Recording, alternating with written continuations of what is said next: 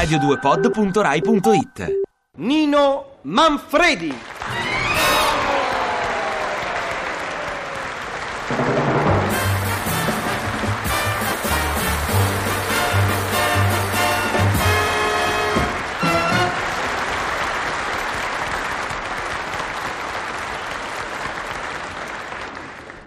Eccomi qui. E pensare che tre ore fa stavo a Catania. Come dice signora? Che stavo a fare? Questi sono affari miei, signora impiccetta, non è questo l'importante. L'importante è che tre ore fa ero nell'estremo lembo della Sicilia e adesso di è. Eccomi qui, a gran varietà. Io ancora mi stupisco di queste cose. La velocità mi affascina, l'aeroplano mi elettrizza.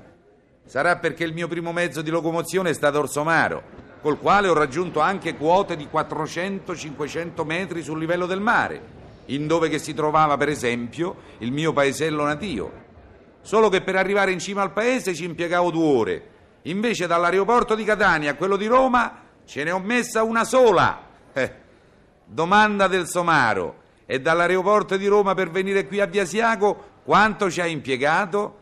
Eh beh sì, ci ho messo due ore. Ah, ah, ah, ah, ah. Comunque l'aeroplano, che meraviglia! Io sono uno di quelli che si entusiasmano ogni volta che possono montare in aereo e chiedo spiegazioni e guardo tutto, sono curioso. Quest'anno in Africa ho volato su aerei di tutti i tipi. Buongiorno comandante, buongiorno. Scusi, la disturbo? Ma per carità. Mi diceva la hostess che questo è un ex bombardiere. Sì, è un vecchio aeroplano, ma ancora in gamba.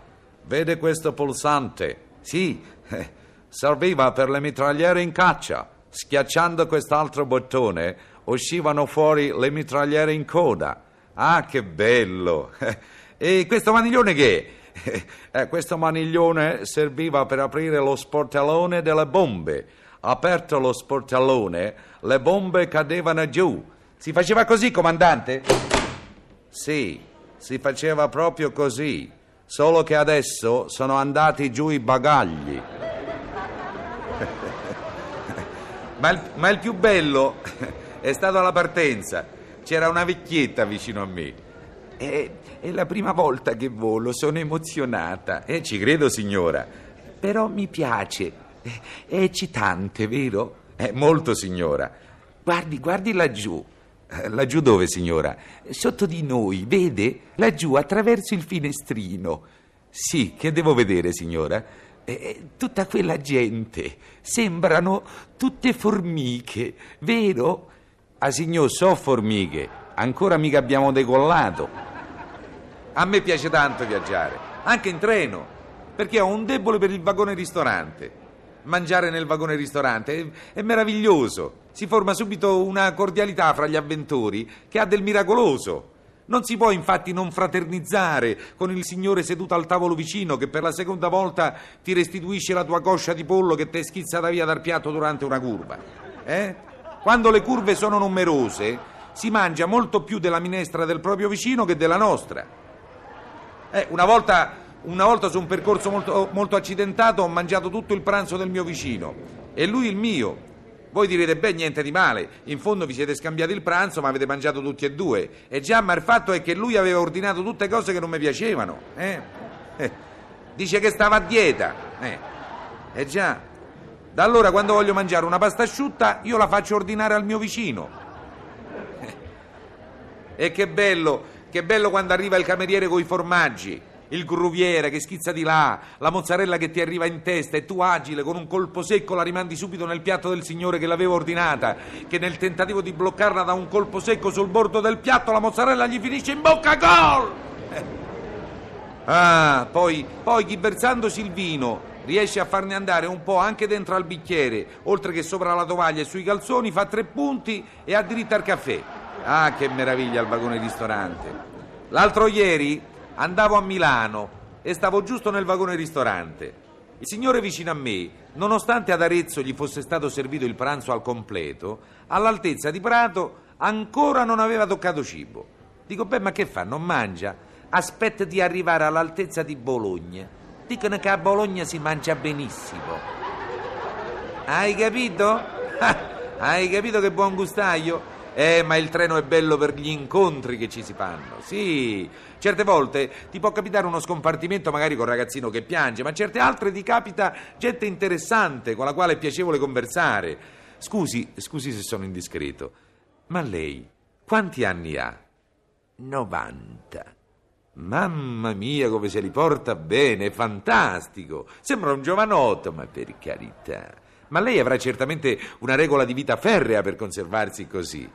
Beh, cosa vuole? No, la prego, mi interessa tanto. Magari potessi io arrivare alla sua età così ben conservato come lei. Mi riveli il suo segreto. Ma non ci sono segreti da svelare. Ho solo cercato di vivere il più sobriamente possibile.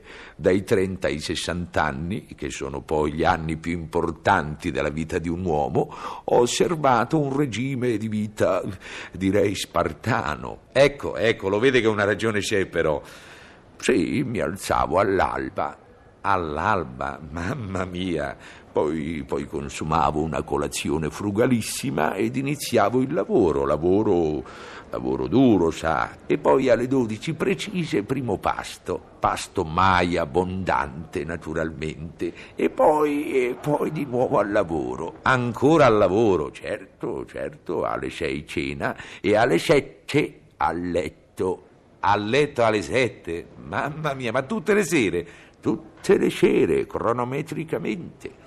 Ma mi dica un po', come mai poi a 60 anni ha smesso un simile tenore di vita? È perché sono riuscito ad evadere dal penitenziario. Eh? Io quasi quasi lo dico a mia suocera. Lei è fissata con la cura dimagrante, eh? con le diete, con la salute. Va in galera, va, no?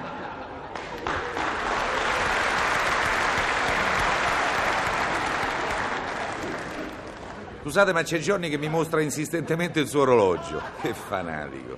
Ah, fanatico. Eh, ce l'ho pure io, mica c'ho la clessidra io. Bello, bello.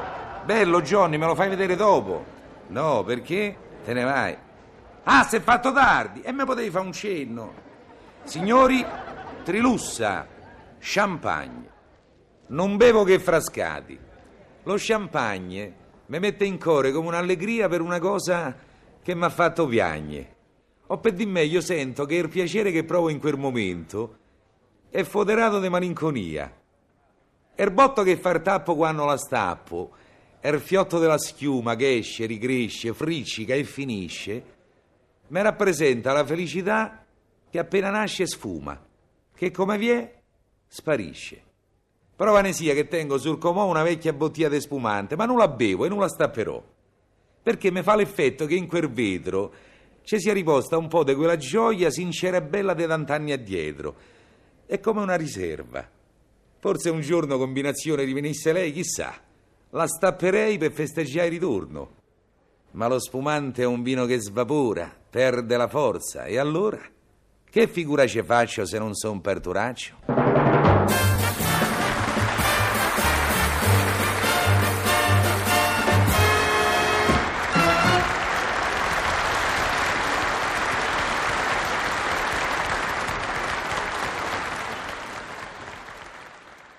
Ti piace Radio 2? Seguici su Twitter e Facebook.